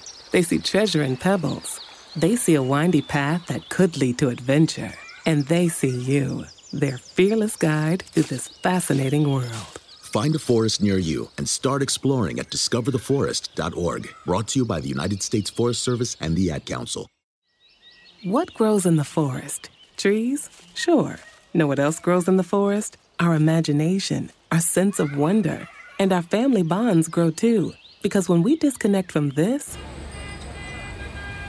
and connect with this, we reconnect with each other. The forest is closer than you think. Find a forest near you and start exploring at discovertheforest.org. Brought to you by the United States Forest Service and the Ad Council. And we're live here outside the Perez family home, just waiting for the. And there they go! Almost on time this morning. Mom is coming out the front door strong with a double arm kid carry. Looks like dad has the bags. Daughter is bringing up the rear. Oh, but the diaper bag wasn't closed. Diapers and toys are everywhere. Ooh, but mom has just nailed the perfect car seat buckle for the toddler. And now the eldest daughter, who looks to be about 9 or 10, has secured herself in the booster seat. Dad zips the bag closed, and they're off. Ah, but looks like mom doesn't realize her coffee cup is still on the roof of the car. And there it goes. Oh, that's a shame. That mug was a fam favorite. Don't sweat the small stuff. Just nail the big stuff, like making sure your kids are buckled correctly in the right seat for their age and size. Learn more at nhtsa.gov slash the right seat. Visit NHTSA.gov Slash the right seat. Brought to you by NHTSA and the Ad Council. All right, uh, so grab bag. These are actual questions from actual listeners uh, to the podcast, uh, like yourself. Eric in Omaha writes in. He says, "How much should we blame the Astros for everything that has happened in the sports world so far this year?" I say sixty percent Astros, thirty-seven percent Rob Manfred, three percent China. It's from Eric in Omaha. I'm going to blame the person in Wuhan, China that decided to have some nice bat. That's that's who I'm going to blame. How about that? You know, That's a good call. crazy, man. It's absolutely crazy. Uh, uh, Lupe from Mission Penedero, Den- Penedejo. You ever heard of that in California? No. P E N D E J O. Yeah, I know what pendejo is. I know. All right. Uh, anyway, uh, he writes in. He says, uh, "Can't be the only one that thinks uh, Chris Carter looks like the California raisin." Uh, feel free to discuss. He sent a photo, which obviously I can't show you right here, um, but uh, he, uh, I got to tell you, uh, not uh, not a bad uh, reference. He does look like uh, to me uh, the uh, California raisin, Chris Carter. Who knew? Oh boy. Yeah. Formerly of FS1. Briefly, briefly of FS1. I don't know what he's doing these days. I don't know what's got going on. But, uh, by the way, that guy from Mission Viejo, where I used to hang out, I went to Saddleback College, which is right there, sandwiched uh, right around between Rancho Santa Margarita on one side. You had Laguna Hills, Lake uh, Forest. Lake Forest is right there. Yeah. Uh, go a little further south, uh, you've got well over near the ocean. You had Laguna Beach, San Clemente. beautiful. Yeah. Dana Point's down there, awesome. Very white Just collar. great. Yeah. That's a well, uh, there is white. Of course, you go to college in a white collar place, but I'm from the mean streets of Irvine, California. Yeah, yeah, sure. And I lived on the north part of town, the bad part of town, the wrong side of the tracks. Yeah. It's where I lived. It's very difficult. A lot of tough track housing when I was growing up there. I had a lot of uh, strip malls I had to deal with. It was a big problem. I survived them. Mm-hmm. That's right. Uh, Jason from Tampa writes in. Says my question is: If you had to be quarantined in the Fox studios because of this uh, coronavirus, would you be with? Who would you be with out of your four, these four options? Uh, Eddie, Koopaloop, Roberto, or that snake Gascon? Oh, you know it would be me. No way. Of course it would be. No, no, you'd be annoying, and y- Yeah. you don't know how to park. I, don't, I, I can't imagine your bedroom, like uh, your bathroom and bedroom habits. You probably fart all the time. You're disgusting. Uh, so uh, no, I'd probably go with Roberto because he'd cook. You know, cooking with Roberto. That's not racist. He do well. No, he does a segment, dummy, called "Cooking with Roberto," and he likes to cook. If we're quarantined here in the studio, we have no goddamn grill. We have nothing in here except for You microwave. can cook in the microwave. Oh yeah, What- you're Come gonna, on, man. You're gonna reheat frozen food. You're not gonna cook anything. Just nuke it. Well, Just that's, nuke it. That's not cooking. Yeah, it is. My No. dad, according to my dad, it's cooking. He puts everything in the microwave. So what happens if Roberto starts drinking then? Oh, that would be a problem. Exactly. It would have to be a dry uh, quarantine. Yeah. But like Coop would just smoke weed. That would give me a headache. Um, Eddie would want to talk about hockey or wouldn't talk at all. So I don't think that would be any fun.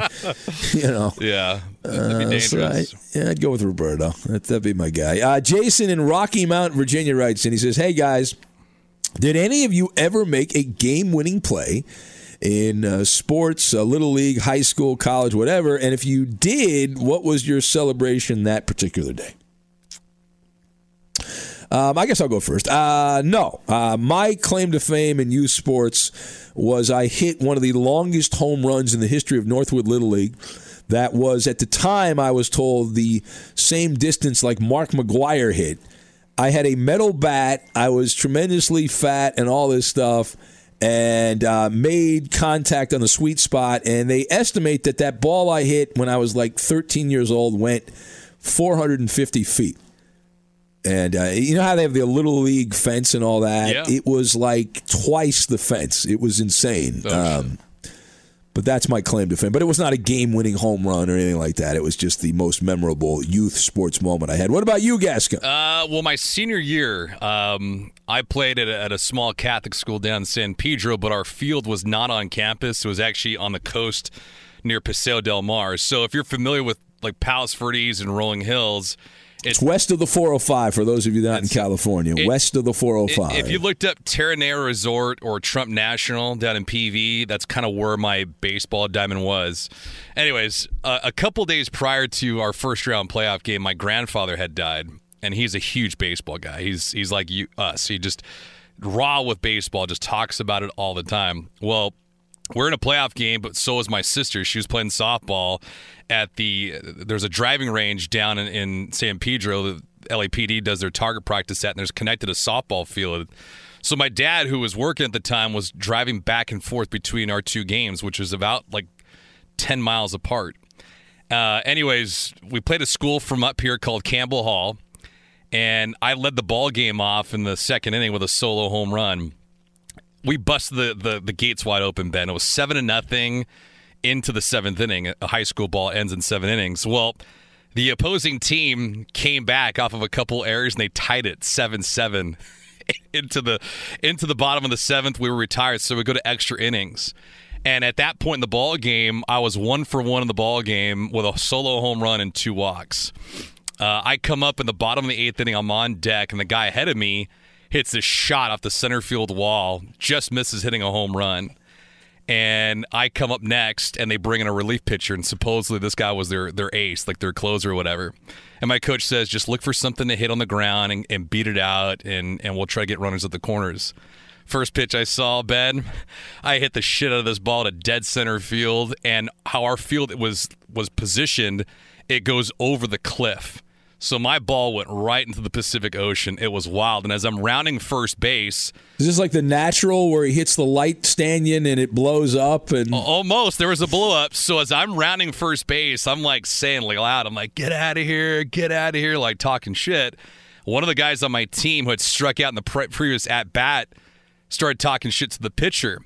They collide at the mound, and there's a benches clearing brawl as I'm rounding second base. So I Yeah. come around third, I touch home plate, and I stood there because I didn't want to get into the brawl and get ejected, right? Best part about this, Ben, was that there was an LA judge who was behind home plate and he videotaped everything. So when the game ended, the umpires wanted to throw a couple of our guys out and throw me out for saying that I started the altercation. The umpires go to the judge, and as soon as the judge goes to the umpires, my dad comes in from the parking lot and he's like, What's going on? And the judge was like, Your kid hit a home run off my kid. Da da da da. The umpires reviewed the tape. they uh, they called it a game-winning home run. Ball game was over. And, and that's how it ended. So my grandmother told me she's like, I thought your grandfather carried that ball out. It was pretty awesome. It was emotional, you know. So, but it was fun. You, you know? sounded just like Al Bundy in the last few minutes here from uh, back. I used well, to watch. You know, uh, I mean, Married one of us, children, one Polk of us, High School. One of us is really long-winded for the majority of the time, and some of us are not. So I had to get in my airtime when I could. Wow. So I'm coming up for some air right now. So I turn it back over to you. Listen, if you want to come on the Ben Maller show over the next month and do an entire hour of radio, no, because that'll give Ralph an idea of coming in your fun studio. and that's the last thing you need at this moment. Like, apocalypse, Ralph Irvin. I'll choose Apocalypse. Oh, that is uh, uh, tremendous. All right, th- we're doing grab bag. These are actual questions by actual listeners like yourself. What else do we have here? Let's see. Uh, this one, one, is uh, from Mike in Japan. He says, "Will Commissioner Rob Manfred finally bend over and give it to the Astros?" Uh, no, no, Now he doesn't have to. Now you know it's it's like, hey, you get the ultimate trump card excuse: the coronavirus. I can't do anything because of the coronavirus. Uh, everyone's going to be using that as you got to have a fall guy. You got to have a fall guy. Yep.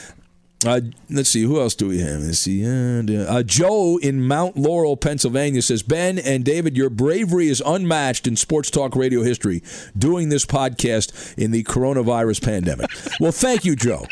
I appreciate that. Very kind of you to say that. And uh, we are risking our lives here. We are risking our You see that email they sent out, management sent out? They are putting precautions in Yeah. At our, our facility there. Our colleague Rob Parker has been quarantined. Is that right? Yes, I found out today when I walked in the studio because I, I'd asked. You know, there's a lot of guys here that have wives and kids, and so Yeah. I was curious because of the travel with a lot of our hosts on boats, on flights. Like, hey, is there any kind of precautionary measures that we're taking? And then I found out Parker's quarantined. Well, he was on a boat for a week or whatever, right? Ten days or something like that. and then on he, and then he flew to the East Coast. Like he flew up to like New York, I think it was. yeah. So yeah, Okay. on lockdown. Uh, yeah, it's a no uh, no in studio guest. That's going to really hurt our show. That's no no in studio guest. I guess that's unfortunate. Uh, John writes and he says, in this time of the coronavirus, should we replace the handshake with a the fist bump, b the elbow tap, or c jazz hands? What is jazz hands? Jazz. Well, if you if you look up the game-winning goal that Alec Martinez scored against the New York Rangers in Game Five of the Stanley Cup Final in 2014, jazz hands is like he threw off his gloves and he started shaking his hands. Like, Oh, okay. You shake your fingers, kind of. yeah. What, That's what- not. That's pretty cool. Why don't you we know what I would do? we the do- air. I do the air high five. I do that with Roberto because I, I practice good hygiene. I do the air high five. Why can't we just be like McGwire and Canseco back? Bash the- Brothers? Yeah, Bash Brothers. Go forearm checks. That'd be good. That's very masculine. You know. It's Well, what are we? to do that. Well, we're big masculine people. clearly. Jesus. Uh, Anu in Oren, Owensboro, Kentucky, who regularly sends questions in. I don't think he's missed a week. No. Uh, and he says first, and he's clearly been drinking here because he says, I want to say, uh, uh, he says, this is for Gascon. He says, although most of the Malamush find you very annoying, I like the energy. Yeah. Uh, he says. Uh, he seems to enjoy your your um, stories, I, which tells me he's not a discerning customer. No, that's a bad job by you. Well paid.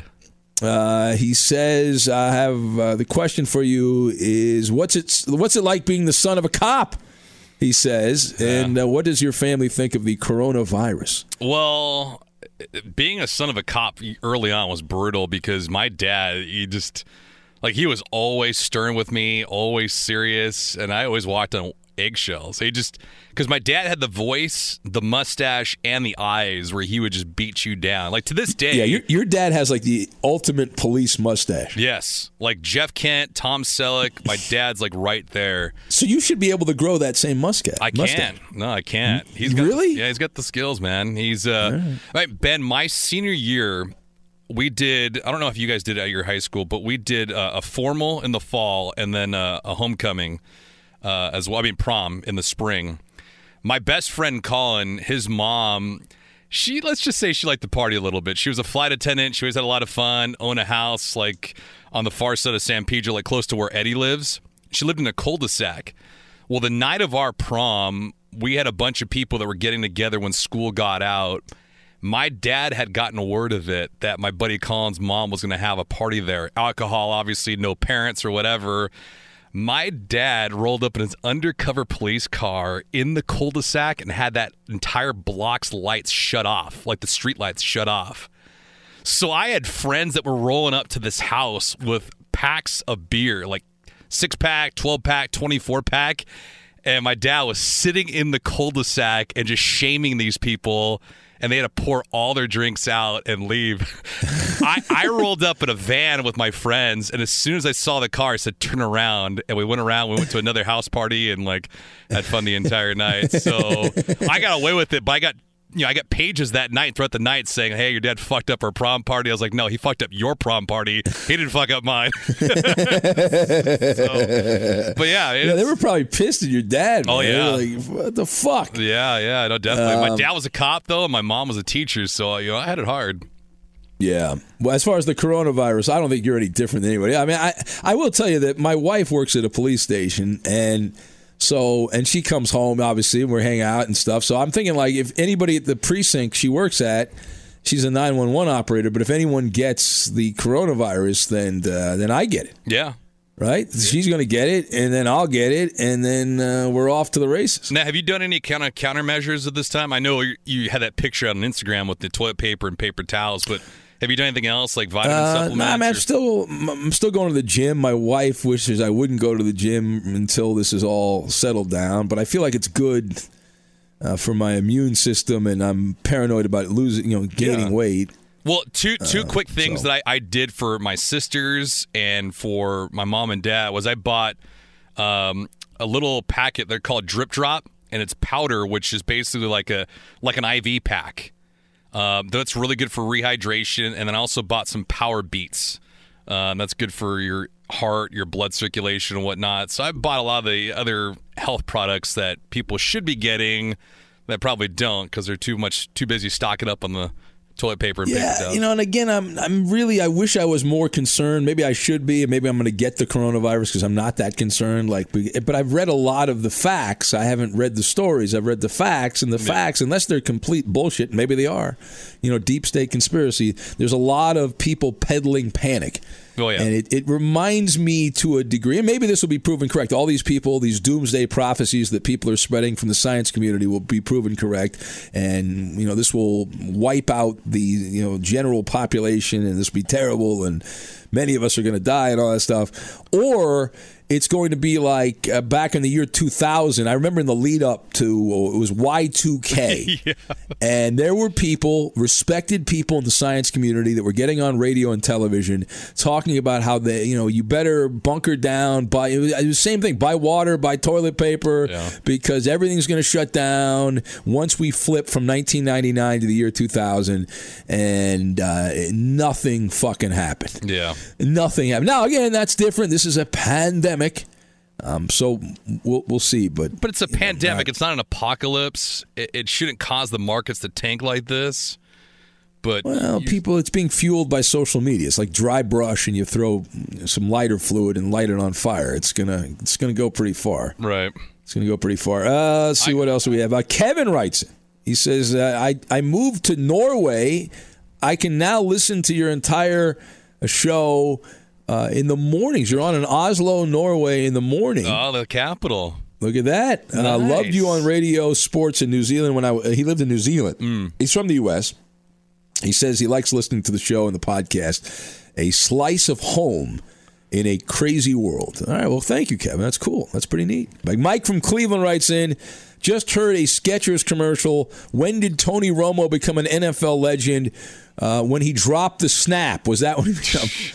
Uh, you're a dick. Uh, I like I like Romo, but uh, anything for a commercial. Jordan in Seattle writes in says, Ben, what do you think of the state of sportsmanship in youth sports? Referees are in deep shortage due to the lack of sportsmanship in this country. Uh, is what he uh, says. Yeah, you know, I, I believe in showmanship and bravado when you get to the professional ranks. But yeah, when you're a kid, you know, these are life lessons, right? You're supposed to follow certain guidelines. I, the the parents, man, you go to these youth sporting events, the parents are just completely unhinged. They think every call, every official's out to get them and all that. I I I was very briefly an AYSO referee because I wanted the uniform, and uh, and I was a soccer referee when I was like a teenager. You could do it, and it was a debacle. I think I'd be a pretty good umpire, though. I think I'd be pretty. I'd be like the uh, the old umpire who died years ago, Durwood Merrill. Oh, strict, great turning point. I I when I was a kid, I would used to go to Angel games all the time. I lived in Orange County, and I would sneak down in like the seventh inning, right behind the dugouts, and Durwood Merrill. I am convinced pointed at me like seven times in a row. He like stared at me and pointed strike. It's pretty good. And and here I am, uh, all these years later, and I still have this very vivid memory of uh, of that. So, all right, what email do you have? Go ahead. Uh, what do I got? I got. Oh, you, You, know said what? you had some. How I about the uh, high, how about the highway patrol guy that loves the show? He likes me, he doesn't like That's you. right. That's your. That's our first CHP, right? Uh, yes. That's our first CHP because we were talking about. Well, what were we talking about last week? I told. Well, I- I need a, a CHP guy to vouch for me because I get like pulled over, you know, because like there's Oh, like that's a- right with your wife because your wife has the get out of free. Uh, Yeah, she's got uh, get out of jail free, but I need like a good CHP guy to help me out. And uh, I asked him. I think I jokingly said, "Hey, maybe you can send me a business card or something like that," but I don't think he responded. So Um, our good friend, more so mine than yours, but uh, I'm a pilot. Um, you got you have been all over this guy are like white on about? rice. Let We- it go. We've been we've been talking. We've been communicating. I think this is the beginning of a beautiful friendship. You got to be kidding me. Why? Why are you being frustrated? Oh, because you're. It's obvious what you're doing. What am I doing? You, you're like you know. I've I've known you. You're making a move out of um, certain women have this in their playbook. You're an opportunist. Oh wow, we all you know, are. you're, you're the woman that goes in the bar and scans the room and tries to determine who's got the most power or influence, and Yeah. that's where I'm going to go. Uh, so I'm trying to do this with the pilot. You're saying? Is it a coincidence, Gascon, that since you started flirting with the pilot, that the travel industry has gone in the shitter? No, it's it's not. That right? I mean, are these things unrelated? Are these events I don't know. unrelated, or are they related? The, the curse of Gascon. You uh, you know, for years, for the last fifty years, if you had a friend that was a pirate, uh, pilot, you'd be in pretty good shape. yeah. You'd be in pretty good shape. Now they're canceling all kinds of flights. No one wants to travel anywhere. They're they're traveling two petri dishes, and uh, and now you now you've become friends with a pilot. Uh, I just think You loggerhead. I'm I'm bonding. That's what I'm doing. He was reverting back to our uh, our conversation last week about baseball cards and collectibles, and he wanted to know what he should do because he has a box of of cards uh, that includes like Cecil Fielder, Ben McDonald, Ricky Jordan. Uh, but he has all these cards and he has nothing to do with them now because the value has decreased so much on them. Like, what do you think he should do with them? All right, so I, I'm in the same position. I'm, I believe, around the same age as I'm a pilot. So I, I've lived the same life. I invested in Ken Griffey Jr. Upper Deck rookie cards. Yeah. I invested in um, Billy Ripken fuckface on the end of the bat cards. I had a lot of those. I had the reverse negative Dale Murphy Yeah. card that was worth a lot of money, and so I, I have at my uh, my my dad's house. My dad complains all the time. You got all these baseball cards. You want them? I'll drive them to your house. You know, and I'm like, no, no, we'll just leave them there. We'll just leave them there. Um, but you, you got to go through. There's probably some stuff that's worth money. Like I have the, the most valuable cards I have are the Michael Jordan second year card, which I don't know how much it's worth now. It was worth a lot of money last I checked. Was that upper deck? No, basketball cards were not very popular at all. Um, I don't think it was Upper Deck. It was uh, I had I had like a Bill Walton rookie card. Ooh. And uh, yeah, I, I, so I had a few of them, but that was just dumb luck. Like I just bought a couple of boxes of basketball cards, and they weren't really popular. Baseball cards were popular. Basketball cards weren't popular. Football cards weren't really popular. It was only baseball that was popular. Yeah. Um, but as far as what you should do with it, I would go through it, try to figure out if there anything is worth something. I bet you that you have something that's worth some money. Sell that, and then the rest of it, you can dig a hole in your backyard with a shovel. Uh, put it all in the hole in like a time capsule, and then cover the dirt, and then uh, say your uh, final uh, prayers. Put it in a will. That's what you should do. Or you can make, if you really want to give it away, you can go to like a card show and say, "Hey, I got this," or or try putting on an eBay and say, you know, for you know, two hundred bucks, I'll give you an entire card collection, you know, something like that. Somebody might buy it. You never know. Not bad. How about this? Jay Scoop. He has a question for both of us. The great Jay Scoop, winner of the back-to-back talent show Yeah. from Seattle, Washington. Great city, Seattle. I love Seattle. Good dude. He says, I'm slowly approaching the release of my band's debut album and a road tour. It's probably going to be canceled, but I realize that our band name kind of sucks. At least it's not good enough. Right now is the best time to make a change before too long. Need something catchy, but not dumb, and inspires a fun logo and t shirt designs. If you had to pick a band name, what would it be? I'll go first, and I'll, Okay. I'll say Emerald Haze would be a E- good. Emerald Haze. I, I'm sure there's a band already named Emerald Haze. You think Don't so? you think? I don't know. Maybe. I don't know. I'm not big in the. I don't know. I'll have to look that up. You have to look that up. Well, you, you need something that has to do with muscle, don't you? I mean, you want to show that you're strong and powerful. You know what I mean? Yeah. Uh, what would Like be? Green Day isn't really a strong name, or Well, I'm okay. Emerald Haze. That's a cannabis company. Uh, what, what would be a good band name? I'm trying to think here. Uh, This is where your Mortal improv- Kombat. How about Mortal Kombat? The bad with the band would that work? You got to do it with a K instead of a C, or what? How about Crack Commandos? Would that be good? Like the A team back in the day, the Crack Commandos. You're defecating on the idea of giving Jay Scoop's band a name.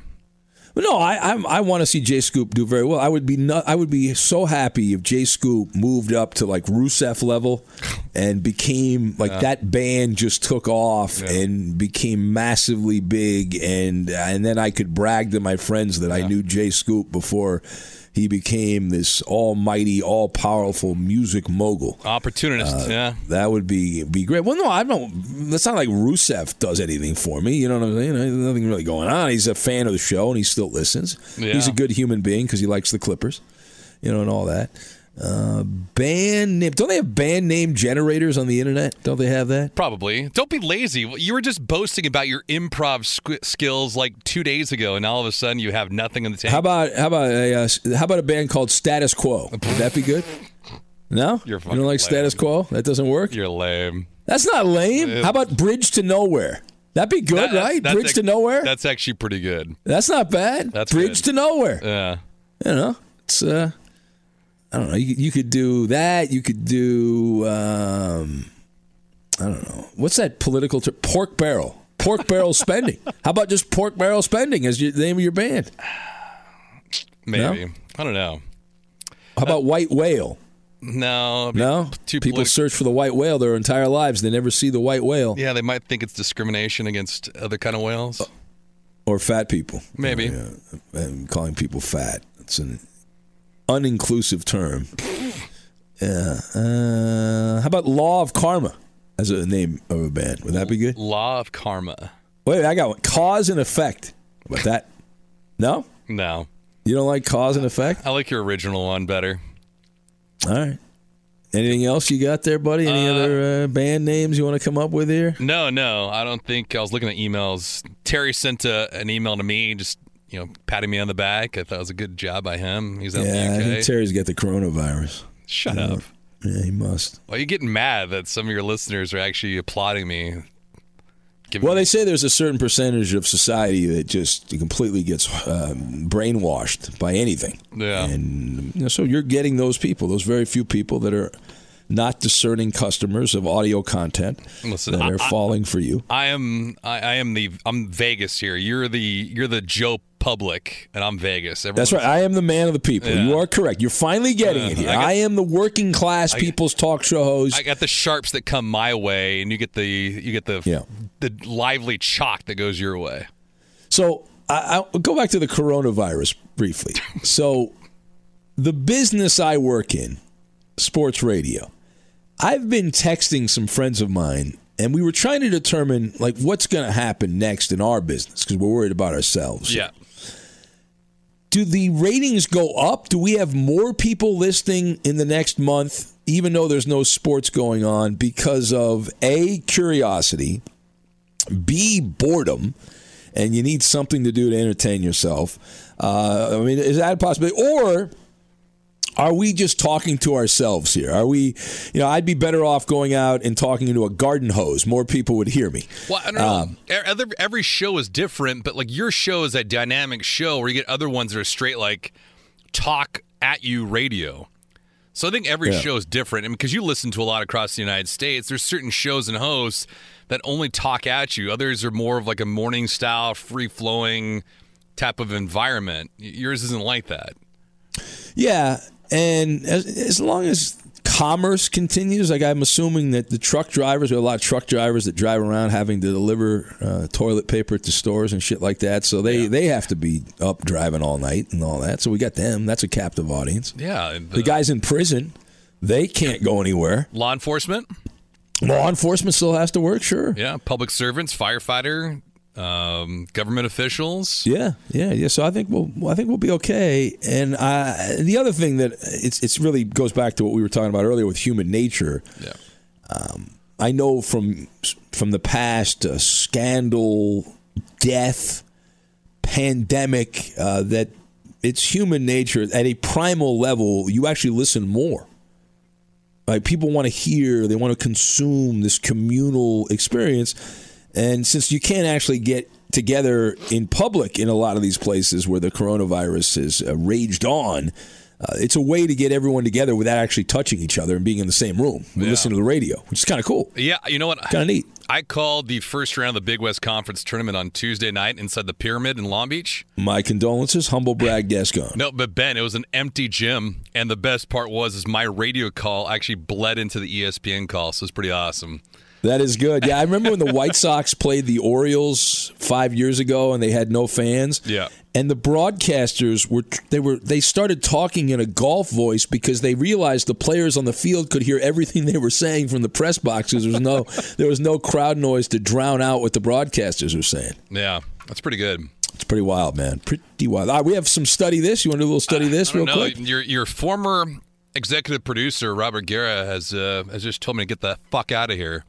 Is that right? Yeah, he says. Well, fuck him. All right, let's do study this. All right, uh, let's see here. Well, what percentage of workers are too intimidated to tell their boss about problems?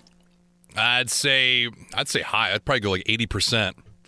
Uh, not that high, but high. Sixty percent of employees say they are too intimidated to tell their boss about problems. I would say I'm in that category, but not because I'm intimidated by my boss. My bosses are pretty cool, but I've experienced in my professional career that out of sight, out of mind is not a bad thing. That once you get on the radar of your boss, then they start snooping around. You know what I mean? Mm-hmm. You know, like if I, they don't really think much about the overnight show, but if I start saying, hey, I got a problem with, you know, so and so, then they start snooping around. And it creates other problems. Yeah. You know what I'm saying? Yeah, I mean that's part of the reason why you brought me on during the summer of ni- uh, 2019 to be your producer because you needed some help. So I appreciate that. Well, I felt uh, bad for you. No, you did. You you toss a feel, dog a bone. You don't feel you know, bad for toss anybody? a dog a bone. Uh, what percentage of Americans claim they watch television with their pet? Oh fuck. um, women with cats, I'd say I don't know, 62 percent. Yeah. All right. It's 46 percent. No, that's not bad. Uh, this is bullshit. Pets don't watch television. They don't. Um, I have my my dog Bella. Bye bye Carbella. Um, when we're watching TV at the house and Bella will be in the room hanging out, Bella's like staring at us, waiting us for, for us to eat something and drop food, not staring at the TV. So I guess technically in the room, but not really watching the the TV. All right, new study uh, reveals how many years does it take to reach best friend status? Two. No. You're wrong. Four years. Oh. New study says four years you become a best friend. So that means you're not anywhere. You cannot be my best friend. Cannot be my best friend. Uh, let's see here. A uh, new study shows veganism is up by 300% in the U.S. 9.7 million Americans now claim to be plant based. If they watch Super Size 2, I might believe that. Yeah, but that doesn't mean you're healthy. That's like another. Like my dad eats vegetarian burgers all the time, and it's filled with shit. Yeah, filled with chemicals. You could, but the the the vegetarian burgers, you put that MSG in there, boom, you're good, right? Sprinkle that on everything. Can I get a dash of MSG with my fries, please? Yeah, ex- exactly. Uh, all right, new survey revealed what percentage of Americans claim they have thrown out their partner's stuff after a heated argument. Oh man, um, you know I'll go low with this. I'll go like twenty two percent. So you think twenty two percent? Yes. All right, uh, it is low, but it's uh, it's a little lower than that. Ten percent. Okay. That's a real douchebag move to throw somebody's stuff out. I mean, that's that's psychotic. Yes. Yeah, it is. You've never done that, have you? No, I've kept some stuff too, but Little souvenirs, trinkets. yeah, yeah. Yeah. Uh, I got you. All right. A, uh new survey says half of all Americans would rather pay somebody to do this for them instead of doing it themselves. Clean their house. Uh, no. Laundry. No. One more guess. Wash their car. Yes. How about that, Gascon? Wash their car. Yeah. Yeah. I, I don't mind washing my car. I just feel like the process takes too long. Yeah. We should expedite the process of washing the car because I like to do it right. You know, I want to wash the inside, the outside. I'm a big wash the inside guy. Yeah. Uh, all right, last study this, and uh, it's about art. Uh, check this out. According to new research, in 2017, 23 million American adults took an art class or art lessons. That is more than the total number of people that attended an NFL game that year. So the art community is braggadocious here, Gascon. That art is. I would like to think that art is bigger than the NFL, right? Yes. Because because because the art classes are year round, art lessons are year round. The NFL plays in a, only one game a week, Yeah. and they play only part of the year. Of course, and you can So, study. Of course, now they might not play at all. Yeah, XFL uh, announced that they canceled their or suspended their season too. So XFL, NHL, NBA, Major League Baseball, college athletics. Can I get a raise from my bosses? Because I, I, mean, I, got, I still got four hours whether they're playing or not. You know- maybe I should only do two hours. I can just do two hours you You know, know- instead of four. The the best thing with this pandemic going on right now, Ben, is all you got is me. That's the best thing about it. Well, I Like, got nothing. I got nothing. No, you you got your you got your trusty sidekick. You got that pistol. You got that uh, that Pistol. whippersnapper in, in your corner. So you're I got a water gun, is what I got. Bullshit, Uh, you you're, do. You're a water gun, is what you are. What's that? I said bullshit. You do. Yeah, you know what you are? You're like going to combat, and one side has hand grenades, and my side has bean bags. No. You're a bean bag, is what you are. You know, I'm, I'm like the I'm like Wyatt Earp's peacemaker. That's exactly what I am. Like a little Colt, Colt 45 action for you.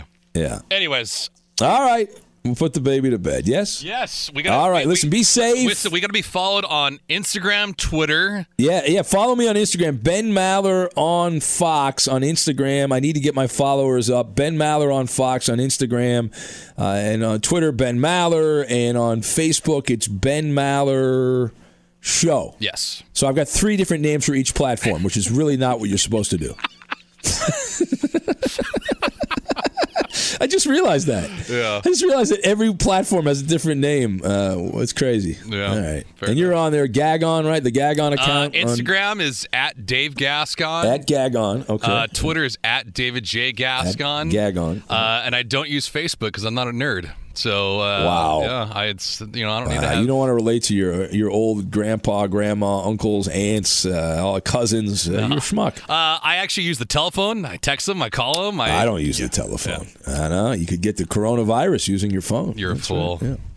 All right, listen. Have a great weekend. Again, be safe, uh, boy. If you really want to, you want to tune in to a car wreck.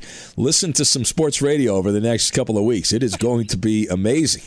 I am going to go deep in my bag of tricks. Like I said earlier, I'm going to do every hack thing to fill time you can possibly want. But anyway, have a great weekend. We'll talk to you next time. Thanks. If you love to be remembered as the person who gives the best birthday gifts, I'm here to tell you that 1 800flowers.com is your ultimate birthday gifting destination. 1 800 Flowers has thoughtful and artfully created options that are guaranteed to deliver the best birthday surprise. Shop thousands of unique gifts at 1 800flowers.com for exclusive offers and great values. To order today, visit 1-800-Flowers.com slash tune in. That's 1-800-Flowers.com slash tune in. Infiniti presents a new chapter in luxury, the premiere of the all new 2025 Infiniti QX80, live March 20th from the edge at Hudson Yards in New York City, featuring a performance by Jon Batiste. The all new 2025 Infiniti QX80 is an SUV designed to help every passenger feel just right. Be the first to see it March 20th at 7 p.m. Eastern, only on iHeartRadio's YouTube channel. Save the date at new-QX80.com. Don't miss it. 2025 QX80 coming this summer. As someone who lives for politics, when a major scandal unfolds, it was shocking. I have to know what were they thinking? Backroom deals, huge amounts of money, CIA secrets, sets off a firestorm in Washington, affairs. No way this guy's got a mistress. Corruption. I knew I was a dead man. Warning it's even messier than you thought. United States of Scandal with Jake Tapper, Sunday at 9 on CNN. Billie Eilish and Finneas O'Connell, they're with us today on Crew Call.